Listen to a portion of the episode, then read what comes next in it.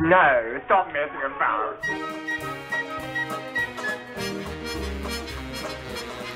Hello, and welcome to episode 12 of Retrospection. In each episode, we shine a light through an old TV show or film and pick it apart to see if it still works today or whether it should have been left in the dark. My name's Colin, and I'm in Narnia.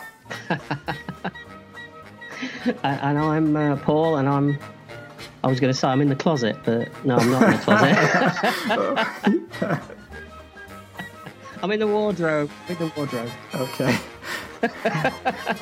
and in this episode, we're taking a look at Sergei Eisenstein's The Storming of La Saraz from 1929, Oh no! I looked. I, I watched the wrong movie. a film I don't- about a farcical war between the forces of commercial cinema and independent. No, we're not. I'm just kidding. It's too cultured for us. Thank God for that. Uh, today, we're watching Carry On Behind from 1975. Hey, I'm back in. So the Carry On series consists of 30 films in its original run from 1958 to 1978, then one was released later with a new cast in 1992. There are three West End stage shows, a TV series of 13 episodes, and four Christmas specials. Prolific. Yeah. It's the longest running British film series. I can't think of many that equal it. The Bond series has only just reached 24, and Zatoichi, a Japanese film series, managed 26 in its original run, but I don't know of any other film series. No, no. Wait, just out of curiosity, do you know which came first? Um, was it Bond or was it Carry On? It was probably Carry On, Carry wasn't it? on, 'Cause that yeah. was- 'cause Carry that was on. what, 58, 59, was it? The first one? It was, I did say in the introduction if you were listening, 1958. Did you really? I, never listened to you, Colin. No, clearly.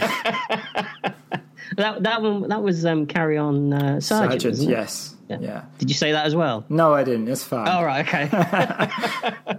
But the question is, how did they manage to have so many films in 20 years? Well, the cheap is one reason, and qu- quite often they were churning Especially out. this one. Yes. Sorry. Yeah. Quite often they were churning out two a year. Cinematically, they're very basic, with probably only Carry On Cleo, Carry On Screaming, and Carry On Jack having anything that resembles, at least visually, a decent production value. I think you could probably count carry on cowboy in there as well, couldn't you? Ah, yes, I'd forgotten about that one. You could, yes. Yeah. Uh, and, and what about carry on up the Khyber? Eh, that's just Wales. What big bloated fish? Can't think of an actor to go for. I was going for a joke and I couldn't think of a fat actor in Carry On Up the Khyber. there are none really. Not really. No, No. no. All right. the Carry On films usually feature the same ensemble of actors with some alterations throughout the years, and the films themselves changed. The early ones poke fun at British institutions, class system, and the establishment. Then they move on to parody popular film genres, and later ones are a mixture of historical comedies and contemporary parodies of the British way of life. And what what are your favourite kind of ones? Do you prefer the, the contemporary ones or do you prefer the the historical ones? I don't think I split that easily. I think I, I'm a mix of like some of the contemporary ones are good and then some of the historical ones are also good, but I don't see it that way. I can't segregate it like that. Can you? Well, to me, they, they- they, they're almost in a way like two kinds of um, two different kinds of movies. You look at the historical ones, and then you look at the contemporary, particularly the ones in the seventies that like the one that we're going to do today, and they're, um, they're, they're they're very different. I think Right. it's almost like the, the I mean the nineteen seventies ones are very the ones set in the contemporary nineteen seventies. They're they're almost like snapshots of, of a particular time. Oh, aren't yeah, they? absolutely. Yeah, yeah. Where- Whereas the historical ones, I don't know, they, they seem a lot gentler. I think. So, including ones like Carry On Dick, Well, maybe not carry on, Dick. because Carry On Dick sounds gentle. there are so many replies to that, and you'll tell me off if I say any of them. So I'm just not going to say them. Um, for the most part, the films don't follow on and are not sequels to each other, although Carry On Doctor and Carry On Doctor Again are loosely connected. yeah, yeah, and they did a lot of uh, hospital-based ones, didn't they? Yeah, Carry On Nurse, Carry On Matron as well. I think generally in that period of time, the National Health Service and medicine was very popular in British comedies because you also had the Dentist series, you had the Doctor in the House series, which also was a Yeah. TV series as well as films. Doctor in the House was kind of um, the carry-on rivals uh, uh, for a while, weren't they? It was, yeah. Yeah. So, growing up in the UK in the 70s and 80s, carry on films were always on TV, and especially on a holiday, and they're a big part of British life. Um, I guess up until the late 80s, I would think. Then they seem to fade away. They're still around. Well, there's a channel called ITV in this country, which I'm sure you know, you remember. Yes? And uh, now we've got ITV2, ITV3, and ITV4. And they they often turn up on those on a Sunday afternoon. Oh, okay.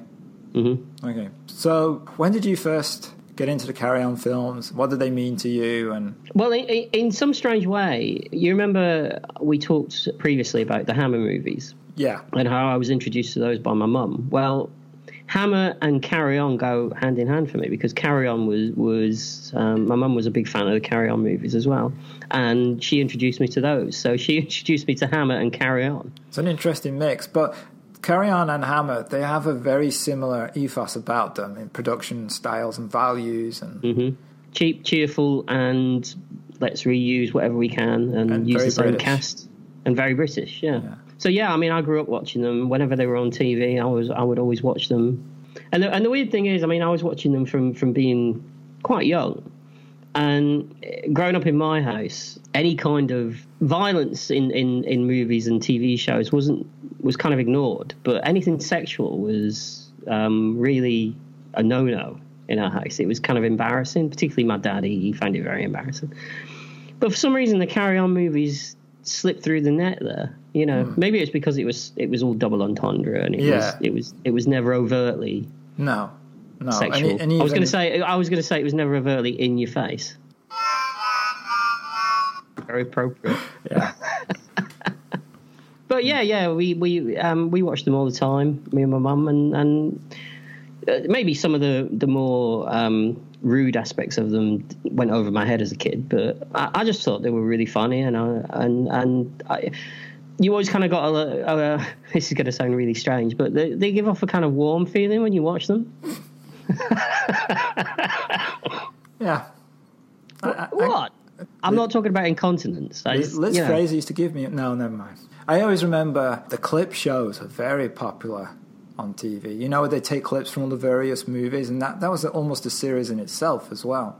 They were always on at like half seven on a on a Wednesday night or something. Right, and it weren't was they? just the random clips taken out of order of the Mm-hmm. jokes, I guess, from the film, but it's a weird thing to do. But that's the that's the weird thing about Carry On movies. You you could take random parts of those movies and ha- put them all together, and it was still funny, even even completely out of context. Yeah, I wonder if that's because uh, in the 70s the films became less narrative and more sketchy, sketch show based, Possibly, possibly. which we'll talk about with this one. One of the annoying aspects of the Carry On series is that it's a series of films that you feel embarrassed about liking. People always say, oh, you like you know, the Kurosawa films or these films, yeah.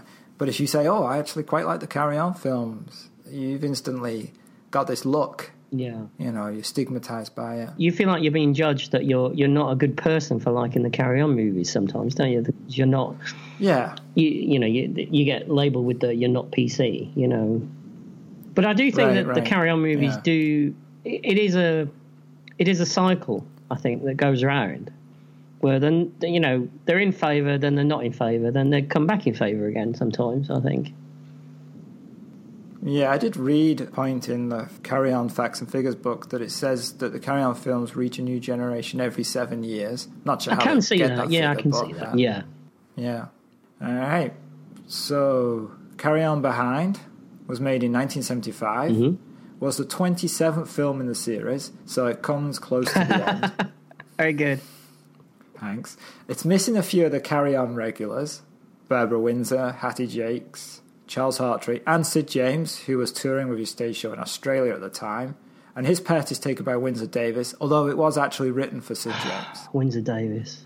Carry On Behind also stars Kenneth Williams as Professor Roland Crump, Bernard Breslau in his last Carry On film as Arthur Upmar, Elkie Summer in her first and only Carry On film as Professor Anna And Vushka. apparently she was paid more than any of the series regulars. Yeah, that happened before as well for Phil Silvers. When he appeared in one, he was paid more than the regulars. But I can understand it with someone like Phil Silvers. I mean, he was a big TV star, wasn't he? He was a big he was a big star. But I think Elkie Summer was fairly well known at the time. she'd been in uh, After the Fox with Peter Sellers and done uh, some other films as well. Mm. And she is quite good in this movie, I have to say. But yeah, I think it's a shame she didn't do more. She's really good at the comedy. Her timing's perfect, and she really seems to enjoy the role. Yeah. Mm-hmm. Yeah. We also have Kenneth Connor as Major Leap, Jack Douglas as Ernie Bragg, Joan Sims as Daphne Burns, Windsor Davis as Fred Ramsden, Peter Butterworth as Henry Burns, and Liz Fraser as Sylvia Ramsden. So before we start, carry on behind. Worst title of the series? I don't know. Um, at least it, it tells you something. It tells you what the movie's. I mean, what's Carry On Girls? What does that tell you? It's a, but it's a line in the film. Like usually there's there was a line in the film that was the title. I see what you're saying. You're saying that the the the, li- the title of this movie bears no relation to, to the movie at all. Not really. Although Kenneth Williams in an interview tried to justify it by saying that the behind was all the stuff that people had behind their car and were pulling. You know, the the caravans and the the trains, which it does show you in the closing credits, a caravan behind a car when the name comes up. But I think that's a bit of a reach. Yeah, and then he just probably went home and angrily berated everything in his diary. Like, uh, Probably. probably. So, can we dive straight in? yeah, why not? So we begin with some ragtime music. And it's a rank movie again. Second time I get to say that in this podcast. unless I cut it out. Don't do that. You're going to give me these small things. Oh, oh wait, hold on. You better keep that handy. Yep, It's going to be one of those nights. I think so. Yep. Um, so we get illustrations of people from behind. Yeah, we got to talk about these credits. They're il- like drawings. Majority of them are clearly women, uh, either bending over, showing their underwear. But there are men from behind on bicycles, but not showing their underwear. There's No. also, for some reason, a naked baby yes, that is rather strange. and a horse. but there's no horse in the film. These cartoon credits, I, I, all I could think of is Hanna Barbera goes to Blackpool. It's like a saucy postcard. It is a bit, isn't it? Yeah, it has that feel about it. And there's sometimes there's dirt's being thrown at the bottoms and They're very jaunty though. Mm-hmm. Yeah, they- uh, and the music's catchy. Yeah, the music. I think it's actually one of the best Carry On film theme tunes. a lot of them all do kind of sound very similar though, don't they? Yeah, they do. So then we open and we're doing a presentation called Getting to the Bottom of Things. and it's a presentation on archaeological dig being given by Professor Crump, played by Kenneth Williams. And he's reading from his notes and they're all messed up. And at the end of each line is a setup for a joke. Mm-hmm. And this probably wouldn't work if anyone else was doing it, but Kenneth Williams is so perfect at this. His timing is just, it's funny. He's he's refined this now, hasn't he? He's got it to a fine uh, Right. at this point, hasn't he? yeah. And he's starting to look quite old at this point as well. I thought. I think everybody is at this point. I mean, series has been going for twenty odd years. I think that's why they they try to inject some some new people into this movie, isn't it? I mean, you get people like Ian Lavender. Yeah, yeah. And there was talk about Sid James not coming back at this point because even in the seventies, it was becoming a little tiresome to have a sixty-year-old chasing twenty-year-olds. Yeah, yeah. And he was doing it on TV every week as well, wasn't he? Well, he was also in Bless This House at the time. Um, he had a stage show, so they also thought he was a little overexposed. Play it, right. play it, play it, okay. play it. No, not doing You're it. not doing it this time. No. Don't do it when I do it. so, Professor Crump is showing a, a film. It's supposed to be an arche- archaeological dig, and he's narrating it, but is in fact a stripper. It's it is. It's the wrong movie, isn't it? But the audience are loving it, the men anyway. No, even the women seem to be loving it at this. Yeah, yeah. And one guy squeezes his ice cream with excitement, and it lands in a woman's chest. That's always good. That's always a good gag. yeah. I mean, I love the way Williams says enormous in only a way that he can. It's like stretched out. There's so many syllables in that word. He also has the line of, hey, doesn't he mention a Stone Age erection as well? He does, yes. And then when he finishes, when he notices that the film isn't the right one, he's like, "Yeah, that's not Miss Fosdyke. They've sent the wrong film." Yeah.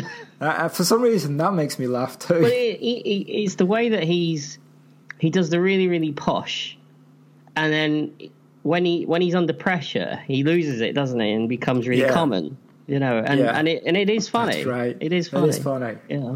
Yeah. And so he tries to stop the film, Mm-hmm. much to the disgust of many of the people in the audience. And in my notes, I wrote the word tits But then you write that in all your notes. on walls, on the back of uh, back of shop doorways. You know, any any chance I Right. get. I don't. Just for any, any law enforcement people listening, you know, I don't do that. right. Not anymore, anyway. Now, the next morning, Professor Crump and his students off to an archaeological site which is located next to a caravan park. Apparently, some old Roman ruins have been found in a sump pit. But he's been given a new assistant, Anna Vushka.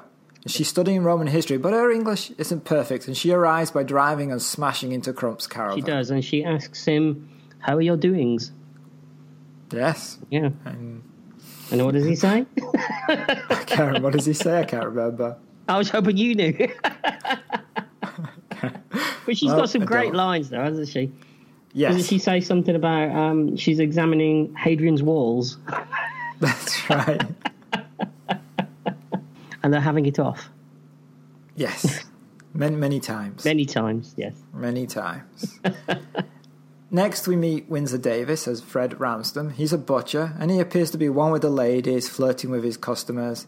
And he's going fishing with his friend Ernie Bragg, while their wives go to a hell farm. And Ernie, at this point, is accidentally locked in the fridge. So, what do you think of uh, Jack Douglas? I dislike Jack Douglas, but this is the only Carry On film where he doesn't constantly do that tick that he has, where he suddenly goes all strange and he only does it once at the very end. And so in this film, his character's quite good. His character's nice, friendly, and polite, and is the nice one out of the two of them. And so I was, as I was watching, I was like, okay, he's actually good in this, but in the other Carry On films, he's horrible. I completely agree with you. I, I was fully expecting to get that Jack Douglas, and and we didn't. No, You know, we, we, we got we got this one, which was a lot more tolerable. yes, which is the Yeah. one I wish they'd used more often. It's a shame. Yeah. But then I I suppose uh, every, every one of these actors in these films have got the little shtick that they do, haven't they? Yeah, at this point they have, and people, I guess, Yeah. audiences at the time were just like waiting for that shtick to appear, Mm-hmm. 'Cause they like a big shtick. Now doing it. There, there's an actor that, that we'll come to later in the movie who's been in the series from the very beginning, whose shtick changes throughout the series. Not well, it cha- it's the same for a few movies at the beginning, and then they when he gets a little bit older, they change it and he becomes something else. And when we get to the actor, you'll know exactly what I'm referring to. But we're, Oh, you have to let me know. I'm interested. I'm will, intrigued. yeah. Mm-hmm. Next character we meet is Arthur, because the beginning of this film is setting up all the characters that are going to be going to this caravan site. Yeah. And the next one we meet is Arthur Opmar, played by played by Bernard Breslau, and he's coming from from work. And as he walks past his caravan that's on the drive, he hears his wife Linda talking to somebody. He suspects she's talking to a man. Hurries into the caravan to catch them, but it's just a very vocal minor bird. I know. uh, Do you know who the who did the voice of the minor bird? Uh, director. Yeah, right. It, well, it was um, Gerald Thomas who was very linked to Carry Ons, wasn't he? He did. It was only the second acting job he did. He's very good. well, he's just, he's just rude. Up yours, Get stuffed. get stuffed. Yeah. So they're about to go on holiday, and to his dismay, Arthur learns that his mother in law, Daphne Burns, played by John Sims, will be coming with them. The last couple we meet in this setup is Norma and Joe Baxter, who are also heading off to the caravan site with their giant wolfhound, which is more like a small horse, called Ollie. Well, you know, you've got to take a dog with you, haven't you? And there's uh, there's lots of banging heads in this introduction to people, and people catching themselves on things. You can't go wrong with a bit of slapstick, can No, you? that's true. You know, it's a nice break from all the double entendres From you? for me. Yeah. so now we have. Go on. No, I was just going to say we, we, um, we didn't mention the great line when um, Yeah. when Ernie and Fred drive off and their wives shout out, "Take care of your rods." That's right. That's right. And uh, Fred laughing, but if you actually look at him, he's not laughing. They dubbed it over. There's a lot of that in this movie if you Yeah. actually look. So Fred and Ernie arrive at the campsite and they meet the camp's owner, Major Leap, Mm-hmm. played by Kenneth Connor. And it's fair to say that Leap is a frustrated, dirty old man. Yes, and this is the person that I was referring to, Okay, Kenneth Connor. If you if you think about the, the kind of roles that Kenneth Connor played to begin with, he was kind Oh, of like the that's- macho guy, wasn't he? He was the macho guy who was who was kind of sensitive. didn't he start off in the original being the guy that couldn't speak to women and was It- I can but he carry was on. quite macho, wasn't he? He was quite Carry- macho. No, no, no. In Carry On Sergeant, he's not macho, but they try to make him macho. And he becomes macho yeah, at the end. Mhm. yeah, yeah, doesn't yeah, he? yeah. But then you got Carry On Cruising, where he's the doctor and he's quite macho, but, he, But he's again, he still doesn't know how squared to around talk to women, women. right? Yeah, Yeah. But but as he got older, they turned his his characterizations into more of a, a dirty old man, Like, Yeah. the posh dirty old man, you know, the the major type, or that, as he is in this, you know. Yeah, which is odd because there's so many other people that could have gone for that role in that direction. Mm-hmm. so Fred and Ernie see a couple of attractive women. Fred tells Ernie that as far as this holiday is concerned, they are single. Ernie really just wants to fish. And when they're back at their caravan, Fred tell, asks Ernie, What are you doing? And he's, I'm just checking my tackle. You see, it's funny. it is funny, isn't it? It's Yeah. funny. It's not just me. It's funny.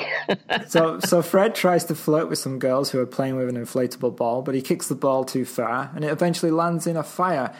And as he goes to get it, his me ball's burning. and and what does uh, uh, we should mention that Peter Butterworth is uh, has appeared at this point, hasn't he?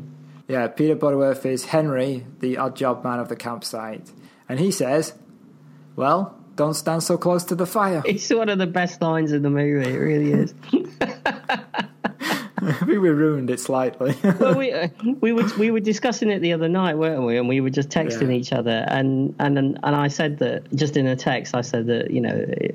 I, I I just watched the trailer at that point, and it wa- and it was making me laugh, and I and I wrote the line down in the text, and you said that you were laughing just reading it. it is a good line. it is a good line. There's a better one I prefer later, but All that right, was oh, good. exciting. Yeah. Stay tuned, folks. We should also mention that when um, Windsor Davis and Jack Douglas first see the, the, the, the women in the camp, we get the classic "Fwah." yes, we do, Really? which is usually reserved for Sid James. It is, Oh, isn't it? Kenneth Connor used to do it occasionally too, right? Mm-hmm. Yeah. His was more of a less of a guttural. "Fwah." Yes. It was more of a. "Fwah." yeah. You, that's true. You're enjoying that way too much. I am, yeah. You've been waiting for this moment. It might not be the last time you hear it tonight as well. Okay. when Professor Crump and Professor Bushko arrived, we discovered that the damage to his caravan was so severe that they have to seek alternative accommodation. Major Leap takes Mm-hmm. them to his odd job man, Henry, and Henry is always one to make some extra money, so he offers his own caravan, which looks more like a dumping ground for any old crap than somewhere to stay, and they haggle over the price for the rent. And my do. note here is They do, about but- Elkie Summer, like how good she is, but we talked about that. she is. I mean, she's got the whole thing about oh, it it'll be crumpet. Right. Meaning cramped. yes. Meaning cramped, yeah. We should mention, shouldn't we, that, that she's she's playing a Russian. Yeah, I guess so. Yes, that's probably a good Yeah. point. Plain Russian. Which we, we should have said that right at the beginning. Otherwise, none of this makes any sense. Don't worry about it. it's the internet. It's, it's non-linear. Don't worry about it. Professor Crump doesn't want to stay in a small caravan with Vushka, as it wouldn't be right, so he goes to look for somewhere else. Mm-hmm. Now, two girls turn up at the camp Sylvia and Vera, played by Liz Fraser and Patricia Franklin. Mm-hmm. But they've only got ti- tents. I'll say that again. And they've, they've only got tights. Where am I going with this? But they've only got tents, and the site is caravans only. But Vera uses her sexuality to get Major Leap to let them use it anyway.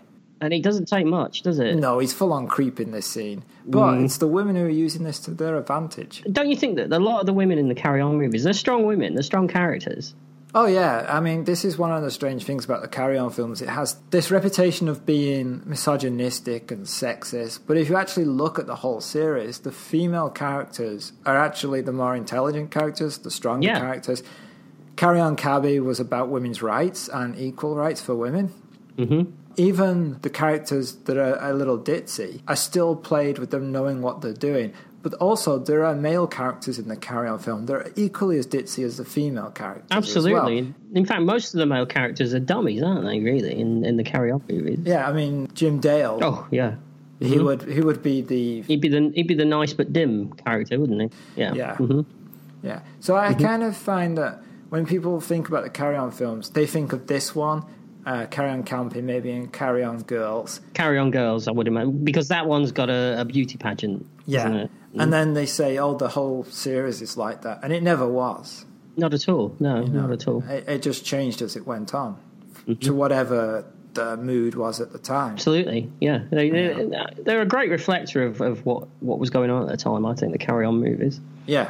So this scene where um, Major Leap is talking to the two girls.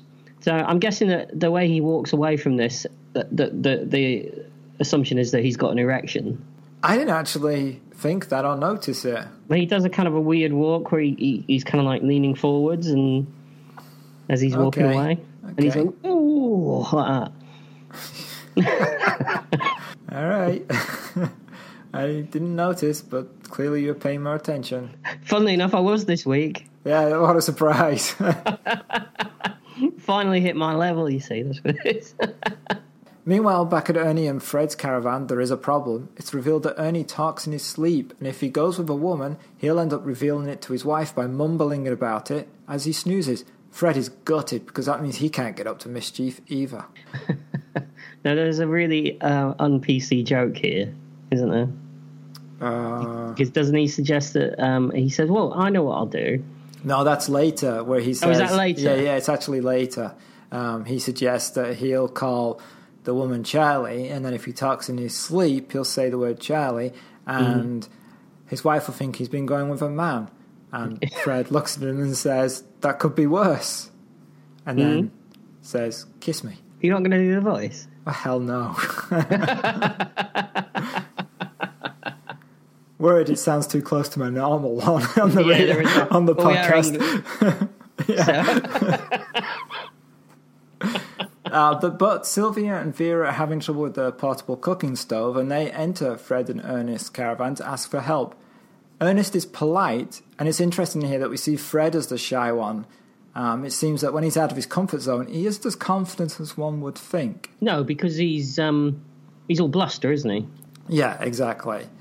Now, this would be. I don't think this would be played slightly differently if it was Sid James.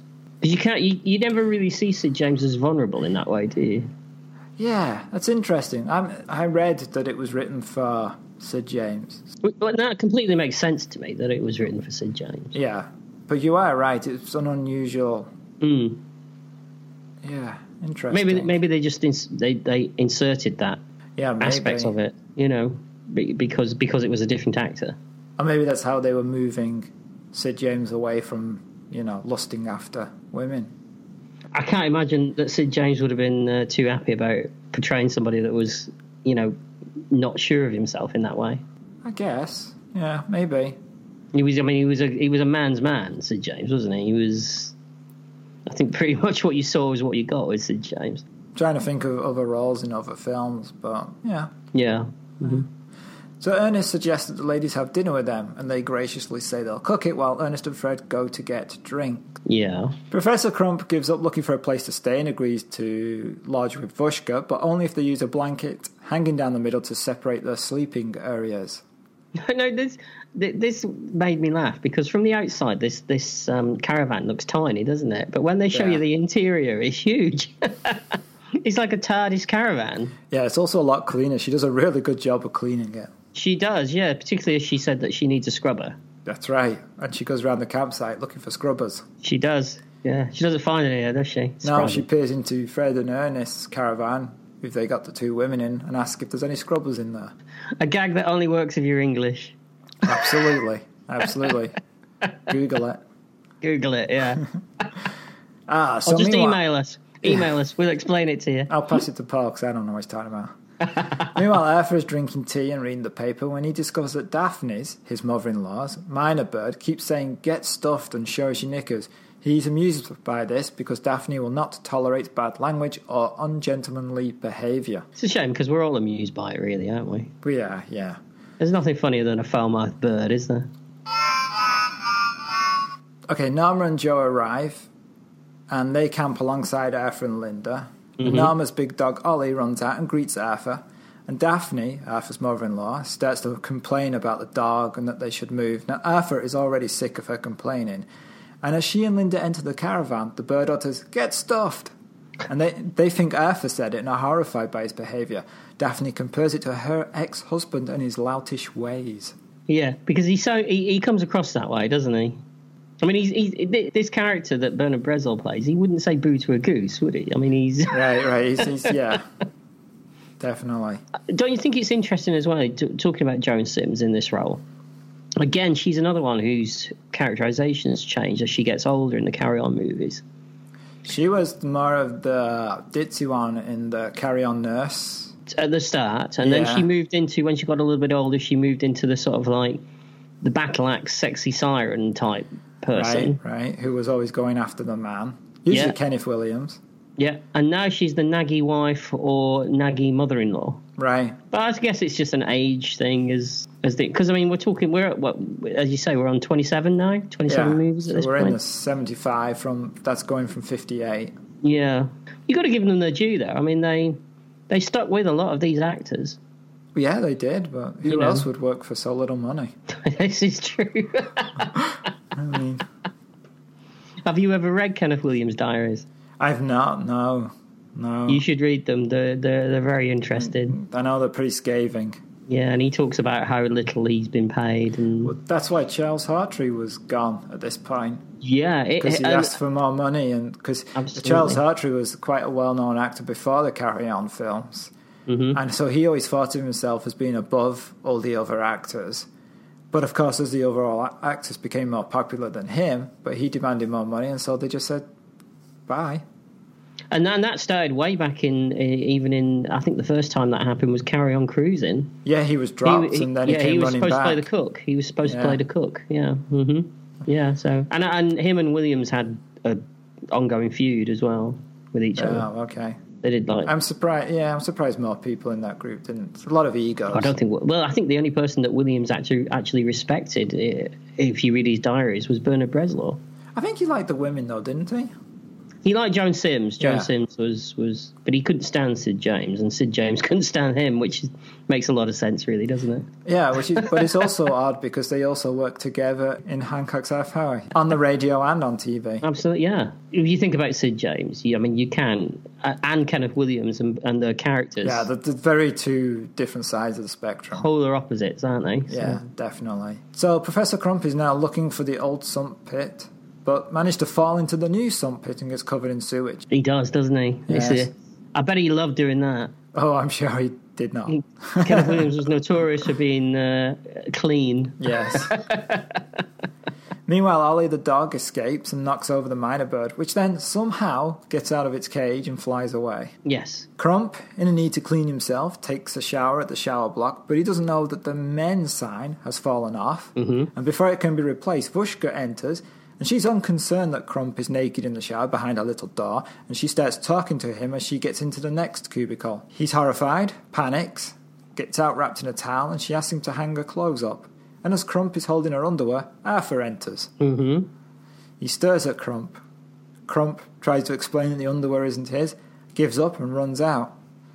Arthur, a little stunned, gets into the shower. it's like carry on behind the audiobook. I just I was just listening to you tell it, and I'm replaying it in my head, and it's still funny.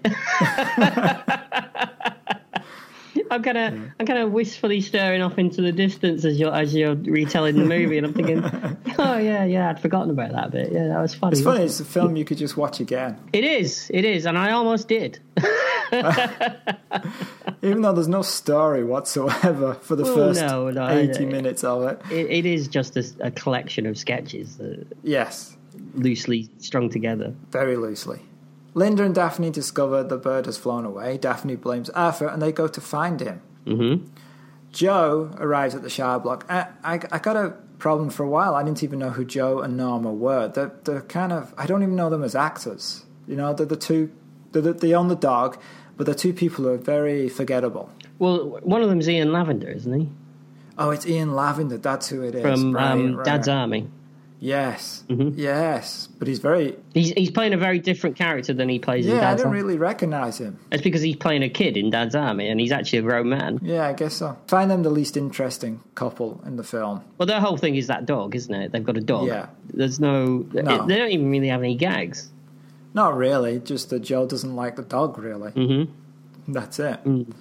So Joe arrives at the shower block. Henry, the odd job man, has since scrawled men on the wall to indicate the gender of the shower block. Well, not the gender of the shower block, because shower blocks don't have genders. I mean, you know, what people go. Anyway, and he goes into the shower. Keep going. no, no, one no. will notice. Keep going. Um, so now we have Arthur and Joe taking a shower, unaware that Vushka is in there. Suddenly, they realise that a woman is in the shower. Mm-hmm. Vushka sees Arthur, but doesn't see Joe. She leaves the shower block just as Linda and Daphne arrive. Linda is confused by Vushka leaving the men's washroom, and she asks her if there's a guy in there. Vushka says, yes, only one.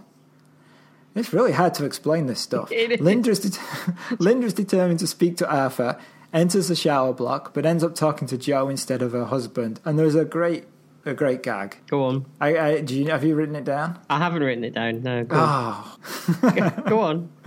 I can't remember. She talks about she's she's suddenly horrified that it's not her husband she's talking to, but then she says, "Oh, I, I my husband has one of those too." Oh, she's referring to his. She's um, referring to his bathrobe, but she's yeah. like, yes, it's- it's long and, um, And it's wrinkled. wrinkly, wrinkled Yeah. at the end, and Yeah.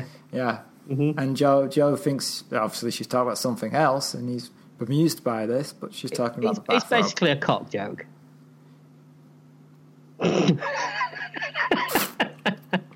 Was that is that tumbleweeds? What's going?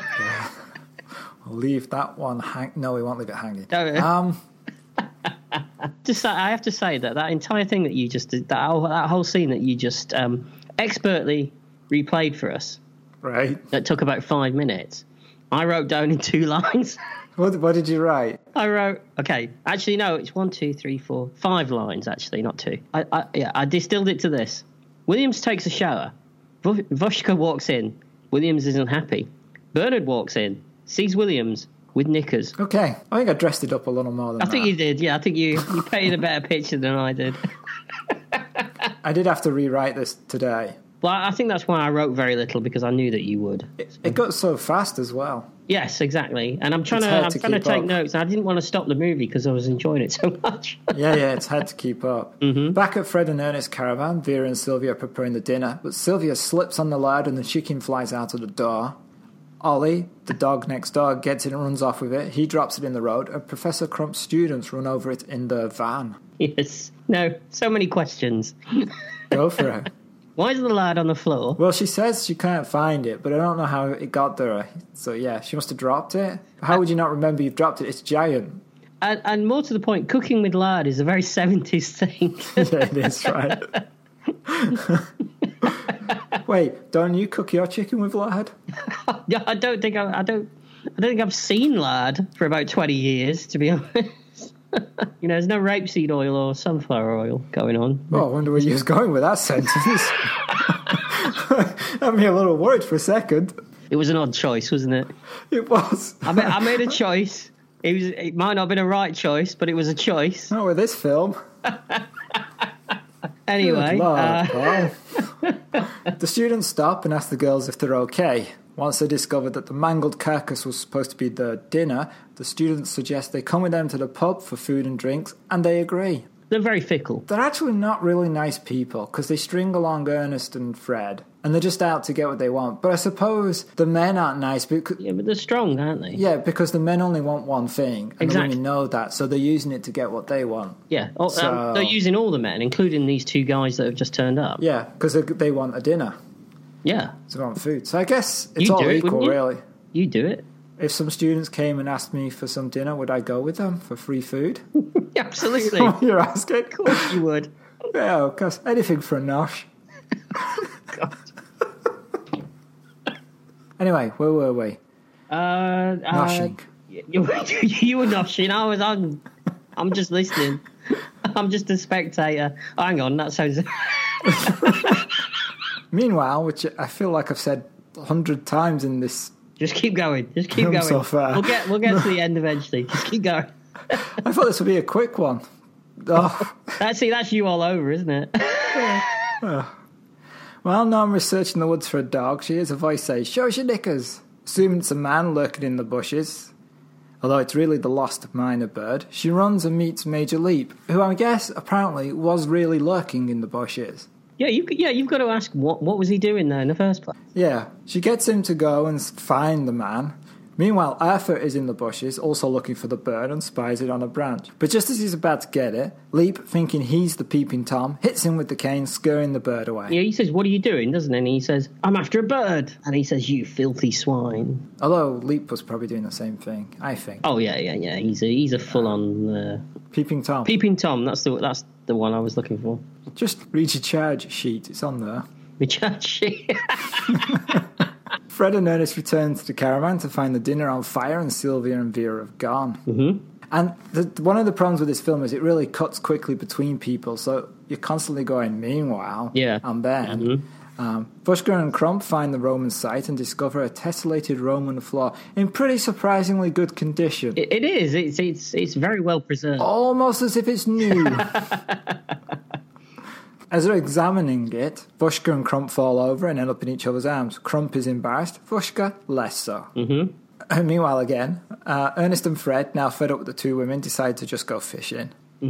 Henry finds Ollie the dog and leads him back to Joe and Norma. They're grateful for the dog's return, and Henry manages to fleece them for some money because that's how he operates. He's always looking for how he can make some cash. which, which is um, Butterworth's mo in a lot of his movies, isn't it? In a lot of the carry on. Yes. Yeah. Yeah. As Henry is returning, he meets Vushka and Crump, and they ask him if he has found anything of Roman origins in the pit. This gives him an idea on the way to make even more cash. Back at his shed, he finds an old air raid warden's helmet, dresses it up to look like a Roman antique to offer to Professor Crump in return for money. Good enough for Julius Caesar, he says. Of course, Kenneth Williams, who plays Crump, also played Caesar in Carry On Cleo, so that's a nice line. You think that's what they were going for? Absolutely, because he never gives it to them, and you never see it Oh, again. it's true because yeah, I suppose g- saying good enough for Caesar, and he's selling it to Kenneth Williams.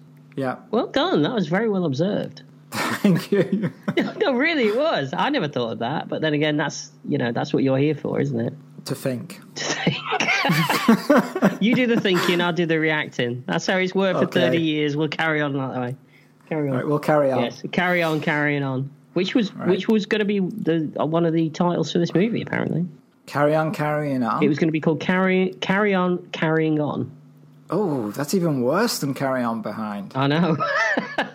one of the other ones was Carry On Caravan, which kind of makes sense. Yeah, that's not too bad. Mm-hmm. I also don't like carry on, don't lose your head, and carry on, follow that camel. Which, interestingly, is they're the only two films that didn't originally have carry on in front of their title. Well, they were written as something else. Not that they were written as something else, they were carry on films, but they never used the carry on and then it was added afterwards. In the original posters, Oh, it never right. had carry on in front of it. Oh yes, because I, I remember the posters, seeing the posters in a in a in a book somewhere that said they were just called. It, the- particularly the Follow That Camel was just Follow That Camel, wasn't it? Right, right. And then they stuck the carry on, which, you know, makes it very cumbersome title. Mm-hmm. Yeah. hmm So Ernest and Fred return to their caravan drunk, and Ernest decides to return Viria. Viria? Sorry. Who's It was a drunk? it Who's was a drunk? no, it was a combination of uh, Vera and Sylvia. It came out Viria. And Oh. Ernest decides to return Vera and Sylvia's gas stove.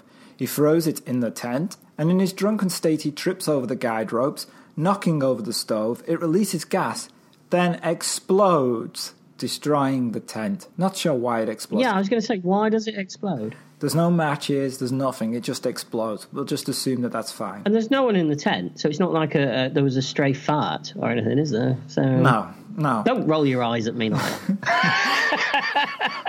The explosion destroys the tent and is so phenomenally loud, it knocks Crump and Vushka's caravan over, and ketchup falls on his face. Crump thinks the ketchup is blood and faints. yeah. Vushka runs out and meets Fred and Ernest. In her broken English, she says, Crump, professor of archaeology, he's bleeding terrible. Fred replies, Never mind his qualifications. That's my favourite line. I wrote that one down. yeah, that that is that is a good line. yes, it was very funny that one. Yeah, I don't- I also like one that's coming up again soon, but that's my favourite one. Fred says he knows first aid and goes to help Crump. He declares that Crump is dead. Crump points out that he's not. An ambulance is called and he's taken away.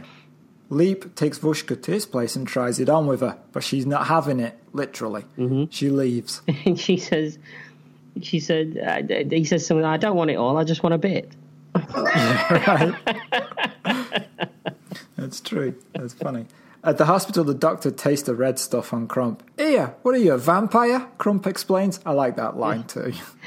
There's so- there's some very funny um, moments in this uh, scene. Doesn't he say? Doesn't he say? I feel, I feel so queer, he does. which He is does. a terrible line. It's a terrible line. But Yeah, and then the doctor says, "But is it ketchup or sauce? What's the difference?" About two p a bottle. I wrote that one down as well. Yeah. Grump is going to be okay, and he's released from hospital. When he returns to the campsite, he finds Vushka digging holes, and she immediately puts him to work. Crump ruptures the water mains line while F is trying to have a shower. The water goes off. Major Leap tells Henry the shower's out working, and they go to check. And Henry gets it working again, but they both get soaked while doing it. Up the bum, don't they? Oh, Yeah. yes. Water starts to burst from Shrug various me off places in like the that. ground. Meanwhile, Daphne's still looking for the minor bird. Leap decides to help. He's going to broadcast about the missing bird on their new speaker system. As he's passing through the lounge, he tells the painters that the chairs are the wrong green. He wants them changed right away, but they say there isn't enough time. He tells them to do it anyway. The speaker system is really quiet and then makes strange sounds. Eventually, it works. Now, do you think the uh, the fact that he needs the chairs repainted might come into play later in the movie? I wouldn't have thought so the first time I watched it because the film is so in sections Mm-hmm. that it wouldn't have occurred to me that they were setting up something for later. Mm, It just it just seemed really uh, Out point- of the blue, and pointless. weird. If it if it, if it wasn't going to be a payoff, then what would be the point? yeah, You know? Mm-hmm. Yeah, that, that's true. That is true. Yeah, yeah. Leap's voice bellows out across the campsite. People start covering the speakers up, cutting the wires because it's annoying. Yeah. Mm-hmm. Now, is this the point where we get the uh, the the peeing joke? Kenneth Williams is standing there, and someone sees him. He's standing in front of one of the leaks. That, yeah, yeah, yeah. That's Yeah. right. That is happening while they're talking. Yeah, now, yeah. that, Because he's that going. still makes me laugh. yeah, I don't know why he's digging little holes though. Well, they they need to find a way in the script to, to make the water pipes burst, don't they? I suppose. because they've come up with the they've come up with the peeing gag and the water up the bum gags, and they need to find a way to get it. find a way of getting Yeah. in. Okay, yeah. Bushka and Crump are busy making a report of their findings. Crump is finding it difficult because of the comedic way that Bushka is mis- mispronouncing words like that. Mm-hmm. Ernest and Fred, meanwhile, they brought the girls a new tent to replace the ones they destroyed. They think they're finally in with them, but they're not, and the ladies leave with the students again. Yeah, it's, it's they're not getting much luck with these two guys, are they? No, they're not. And then we cut to a bar, and Fred tells Ernest to stop brooding over S- Sandra. But really, it's, it's kind of Fred that's thinking about it.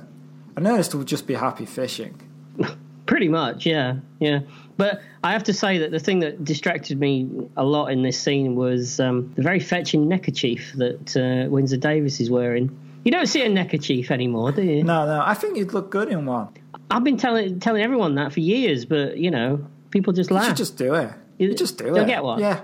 Do you yeah. think I should go for the one that Windsor Davis is wearing? The, it's kind of yellow and um, yellow and, and blue, isn't it? I think. Should I go for? I that? think you should go towards that one rather than the one that Fred wears in Scooby Doo. Yeah, because that's just silly, isn't it? I don't want to look stupid. You gotta have standards. No, no, no. You know, I want to. I want people to take me seriously. Since when? Well, there's got to be a first time for everything, isn't there? I don't think Neckerchief is gonna be that first time. You don't think so? Yeah. I don't know. I mean, I, I'm not going to know unless I try it. Tomorrow, go out there, get one.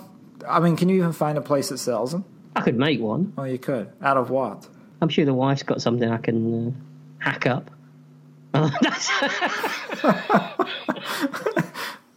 so what was the, what, what Okay. was going on in the movie? What? So, also at the pub is Major Leap, and he's chatting to Daphne. She tells him that she hasn't seen her husband for 10 years. And he asks her if she wants to go back to his place, and she agrees for some reason. I don't know why. Because he even says, for a quick one. Yeah, he says, fancy popping back to my caravan for a quick one. And she's like, yeah, okay. And you're like, whoa, hold on. But then when she gets there and he starts getting all lechy and leery, she, she can't get out of there quick enough. After the gun, the pub landlord tells Ernest and Fred that the caravan site could vanish at any second because it's built on an old, unstable mine. You can see where this is going, can't you? Yeah, just one heavy downpour and it could be gone. Yeah. Yeah. Back- oh. In one of the caravans, Norma lets Ollie the dog out for a nighttime pee, but he runs into Arthur's awning on his caravan. Norma chases after him and falls over into Arthur's arms. And she gets Lynn. caught by, by his wife, doesn't she? Yeah, Linda opens the door to see all the noises about and finds them tangled up in bed together. And she says, Oh, I just fell on it. That old excuse. Oh, might be your excuse. A joke that will be later used in, in Last Boy Scout by Bruce Willis, yes, I was thinking that at the time. oddly enough. Do you, do, you, do you think that Joel Silver and Tony Scott were uh, big? Well, Tony Scott probably is aware of Carry On movies because he was English, wasn't he? So the minor bird, which is still flying around this campsite, doesn't seem to want to leave, has now flown into Vushka's caravan. Show us your knickers, it says, and she thinks it's Crump talking in his sleep. And there's a confused conversation in which it's revealed that Vushka keeps her money in her knickers, and she wants to know how Crump is aware of this. But she well up for the idea of uh, getting a little bit fruity with Crump, isn't she? I think so, yes. Yeah, yeah. She, she she's up for the she's she's up for a bit of crumpage, Crumpage. Inventing new words now. crumpage. Crumpage. Yeah. It's a 22 letter word scar in Scrabble, I believe. If I can say it, then I can get away with it. No, wait. Hold, hold on. no, again, on your charge sheet. so the next morning, So Leap is phoning for an act for the week's end cabaret. Henry interrupts him, telling they need a stripper to remove the paint from the chairs. Stripper? Leap exclaims. Meanwhile, the company on the other end of the phone thinks he wants a stripper for the cabaret. classic, classic mistake Yeah. Uh, Who hasn't made that mistake? all the time. Yeah, even when I'm not phoning for a cabaret act. Pizza. Pizza, that's right. Order a pizza, get a stripper. It can happen to anyone, Your Honour. Now you see, you- you'd be better off. It would be a lot better for you if you actually got a pizza and a stripper. I kind of these days just want the pizza. Yeah, I know what you mean. Leap then gets a telegram telling that Fred and Ernest's wives are coming to the campsite. He tries to announce it on the speaker, but nobody can hear anything, and he doesn't know that nobody can hear. So now everybody's getting ready for this big party. The minor bird flies into the women's shower block, and Vera thinks it's a guy because, again, the minor bird is saying, like, show us your knickers. Yeah. She runs out and gets Henry. Henry l- reluctantly enters and orders whoever it is to leave. Daphne, hearing his voice, realizes that this is her ex husband she hasn't seen for 10 years. Now this took me completely by surprise. I didn't expect this at all. This was actually a moment in a Carry On movie where I went, "Wow, this is this is actually quite shocking." I didn't I didn't see this coming at all. And, it, and it's very sweetly written, too. It is, yeah. And there's a really sweet scene coming up between the two of them, Right, isn't right. there? Which is completely out of character for a Carry On movie. I thought. I think so. Unless it's more reminiscent of the very early ones. Possibly because it wasn't always constant, constant gags in your face all Right, the time, isn't right. it? Yeah. Right. Mm-hmm. Uh, it turns out that Henry has been saving money as an odd job man, Mm-hmm. and he's got some money from winning the pools, which is the football thing. He didn't win a pool. no, no. It's uh, for, our, the, for our American listeners, he didn't actually win a pool. do they still do the pools? I guess so, yeah. Okay. All right. This is where you guess who's going to win football games by what score, and you put an X on what you think. And then if you win, you win some money, right? My, my dad used to do it all the time. My dad used to do it too. Never won a thing. Nope.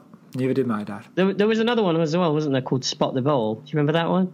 Oh, yes. Used to do that too. It was a it was a picture of a of a scene from a football match, and they Right. they'd take out the ball, and you had to guess where you thought the ball was. Right. And put an X. And you got so many goes at it, right? Yes, my my dad took it very seriously. He had a stamp with with multiple X's on it, and he he'd stamp. Oh, seriously? Yeah, seriously, yeah. Wow. Never won a thing.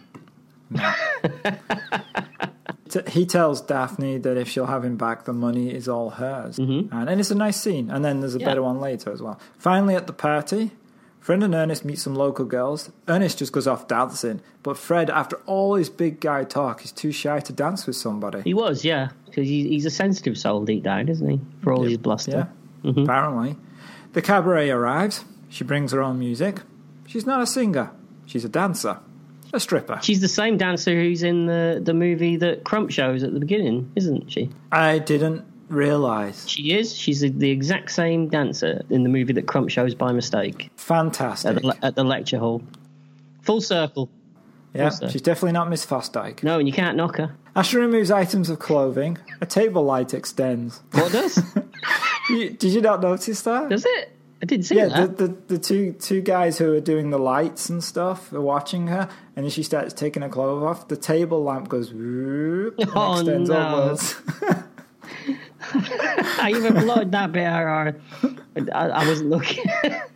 Now, the married men don't know where to look, and the women get annoyed. They get up to leave, but the paint isn't dry on the seats, and it rips the backs of the skirts off. The men find this hilarious until they realize it's the same for them, yeah, and everyone's walking around arseless. right? Well, Sylvia says she has a needle and thread, and the women go with her to sort the skirts, but it's pouring with rain, and they can't fit into the small tent, so they go into Ernest and Fred's caravan. They take their dresses off to mend them. Fred and Ernest and some of the students go back to the caravan to continue their drinking. They clamber into the caravan, and the women scream, but Fred says they're not here to disturb them and just want more drinks. Mm-hmm. Meanwhile, Henry and Daphne are playing cards in Daphne's caravan. And this is a nice scene as well, isn't It it? is, as they rekindle their old relationship. Mm-hmm. Back at Ernest and Fred's little party, they're startled when their wives arrive and walk in on them, surrounded by half dressed women. They're in trouble. They are, but not for long. No, they, they do seem to take it. I mean, they hit them with frying pans and kick them out, don't they? But yeah, but then later on, when the dust has settled, Ernest and Fred are just watching their wives sleeping and they realize that they've missed them. and there's that thing, isn't there? That they really they didn't really want to cheat on their wives, did they? No. And they never really were going to because they're kind of pathetic, and it never would have happened in the first place. All right, this isn't therapy. Is it working? I used that line before. we'll keep using it. Yeah. Because of the heavy raining and the unstable conditions at the campsite, sinkholes appear in the site and the caravans start falling into them. Mm-hmm.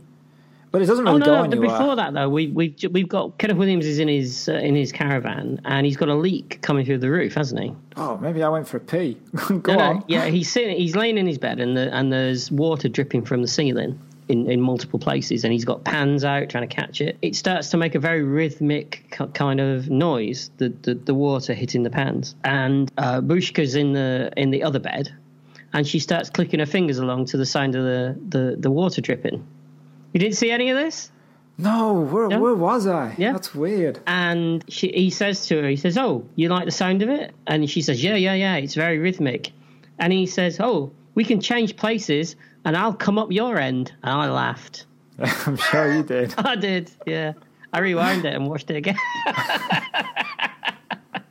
you didn't see any of that. I remember the line that I must have gone into the kitchen or something and missed the lead up into it. Maybe at this point you were just a bit carry on out, it been a bit of a carry on overload for you, and it No was such thing. no such done thing. Wow. No such thing. I've done a run. I've done an all 20. f- I did- I got up to 23 films. Uh, it kind of explains a lot. So because of this rain, the caravans start falling into the sinkholes, but nothing really serious happens. No, they just they just go in and people fall about a bit, don't they? Yeah, and then the next morning, the campers leave. Mm-hmm. Henry leaves with Daphne, and and Jack Douglas finally manages to do his annoying tick at the end. He's got to get in there at least once, hasn't he? Apparently, yeah.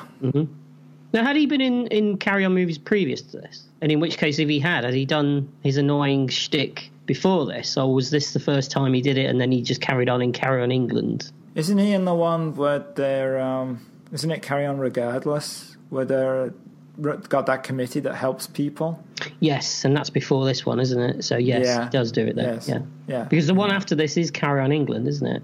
I mean, we're we're literally at the death throes of Carry On movies at this point, aren't we? Totally right. Yes. Mm-hmm. Professor Crump and Vushko are finishing off the Roman dig by replacing the tiled floor, which is not usually how Roman digs work.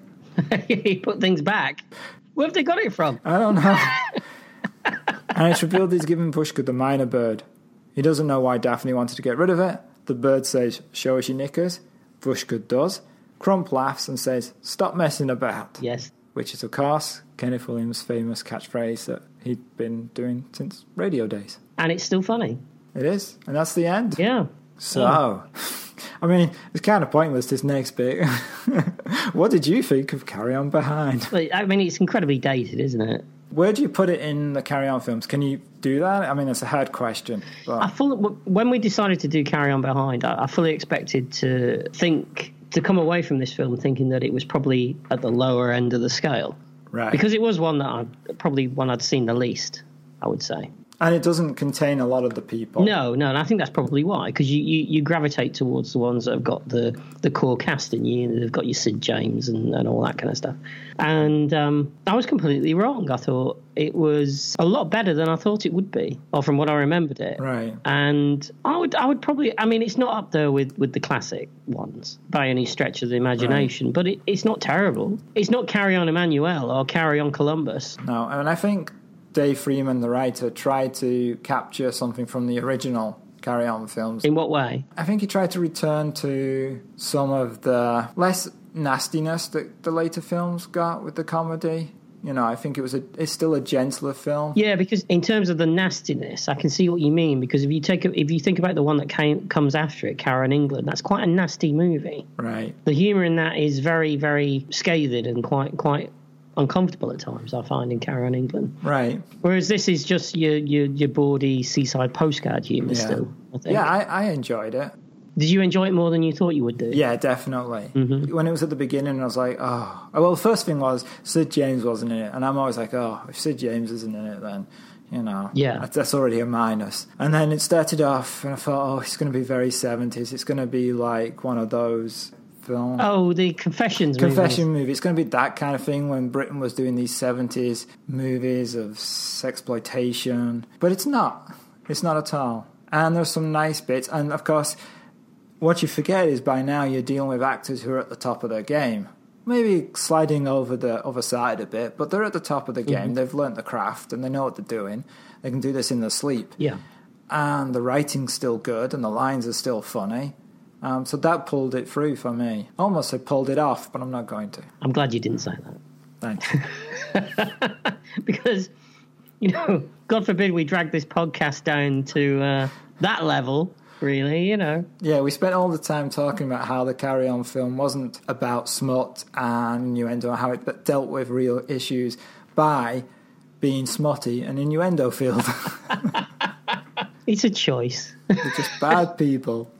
i mean th- th- this film is i mean i, I, I kind of get the feeling that this film because we're getting to the tail end of the carry on movies it's, it's, it's cheaper than a lot of the other ones Yeah, but I was reading some facts, and apparently all the Carry On films were only ever shot with one camera. wow which I find hard to believe, but that's what this. There's a book called Carry On Facts and Figures, and that's what it says in it. one camera Just one. and camera. they just move it from yeah, they just setup to film it. setup yeah Yes, Yeah. i also read that this this was the only carry on movie that actually went over budget makes you wonder what, what, what the budget was 20 quid no budget was two hundred and nineteen thousand pounds. and it went over Yeah, so uh, and, and it's obviously cheaper than a lot of the other carry on movies I would have thought so. I mean, you would think that Carry On Jack and Carry On Cowboy were more expensive, although they only used sets that were already standing for They other did, didn't they? films. they? didn't Yeah. build anything themselves. Even Carry On Cleo was the old Cleopatra set that they abandoned when they went off to Italy. and screaming used a lot of hammer stuff didn't it Yeah, so they didn't have to build anything. but it, it, it's just amusing to me that that you know those older movies that look so much better production wise stayed on budget whereas this Right. wh- which is basically just shot in a field at pinewood studios went over budget Yeah. I wonder what it was. Maybe it was Elke's uh, fee, but she was worth it. I mean, Oh, yeah, she's really good in it. It's a shame She she, is. didn't do more. yeah, it's, it's- she's completely natural. She's a lot better in this than Phil Silvers is in Fallout Carmel. I find him unwatchable in that movie. Yeah, I mean, apart from the fact that he was mostly drunk and couldn't see and was reading his lines off cards and didn't understand anything that was going on. That doesn't surprise me. Yeah, so for me, this film's a hit. I'm not denying there are better Carry On films than this one, but for me, it's still a hit. And I'd agree. I'd agree uh, completely. I think we it was good in a way that we picked this one to do because our whole thing that we decided when we started this podcast is that you know we wouldn't do the, the, the movies that are undeniably classics, and we wouldn't do the movies that are undeniably bad. Right. So we picked a Carry On movie that neither of us could really remember, yeah. and could go either way. And you know, it's nice. It, uh, it was kind of like watching for me. It was kind of like watching a Carry On movie that I'd never seen before, even though I know I'd seen it before. But But it's been so long. it's been so long, and it, it's not one of the ones I've watched a lot. You know, Right. so I really enjoyed it. And yes, I'd pu- I'd definitely put it on the list. Excellent. That's good. That's it for Carry On Behind. But we have something a little extra for the end of our podcast. We do, yes. Uh, we've we've had someone write a song for us. Adam, who uh, in Oldshot, who contacted us uh, previously and asked us. No, he didn't ask us. He pointed out my flaw, didn't he? Didn't spot Hannah Spirit. That's the one. Yes. the so, so I comic don't I don't like him. So um, I think he's a great chap. I'm sure you do. He's uh, yeah, he's written us a song and he's he's recorded it and he's uh, he sent it in to us. Yeah, so we're going to play it out at the end of the podcast in its entirety. Enjoy. Yeah, it's very nice. I like it. Yeah, so do I. It's- So before we do play the song, just tell you to, well, not tell you to. you will you will do this. yeah, right. Uh, ask you to join us on our next episode when we take a look at the joining of two superstars who finally, after years of waiting, were thrown together in the same film. Everybody was dying to see these colossus of cinema pitched together. I know, you're thinking Robert De Niro and Al Pacino in Michael Mann's Heat, but you should know us better by now. We're talking Sly Stallone and Kurt Russell in Tango and Cash from 1989. Wow, you really sold it. Thanks. I, I- do you want to know an interesting fact that you probably don't remember about this movie? Go on. We saw this movie together in the cinema. Did we see it at Unit 4? We did indeed. The Unit 4 in Wigan. If anyone's out there in Wigan listening to this and remembers the Unit 4, cinema screen probably about the size of our TV sets now. it was. It was with a stereo system in the middle of the room that, that played the sound. Was it stereo? Probably not. This was one speaker. probably a record, wasn't it? It was probably. and then and then they stopped the film halfway through so she could sell chalk ices. she did, yes. Which I didn't buy, surprisingly. I never bought either. No, I mean, you, you're not going to touch that stuff there, are you? No. All right, so it'll be interesting to see what we think of it now. Absolutely. So thank you for listening to Retrospection. And remember, you can reach us through retrospection at email.com, at retrospeccy on Twitter, and via Facebook. Thank you very much for listening. Goodbye. Bye. Better back in the day before CGI led the way. Two men will take a journey all the way to the past. They'll battle through the ages and maybe a drink or two. It's better back in the day before HD and 4K. I'm with a picky nature and a poison tongue. They're watching tear apart all the things that you love and judge. It's better back in the day. It's better back in the day.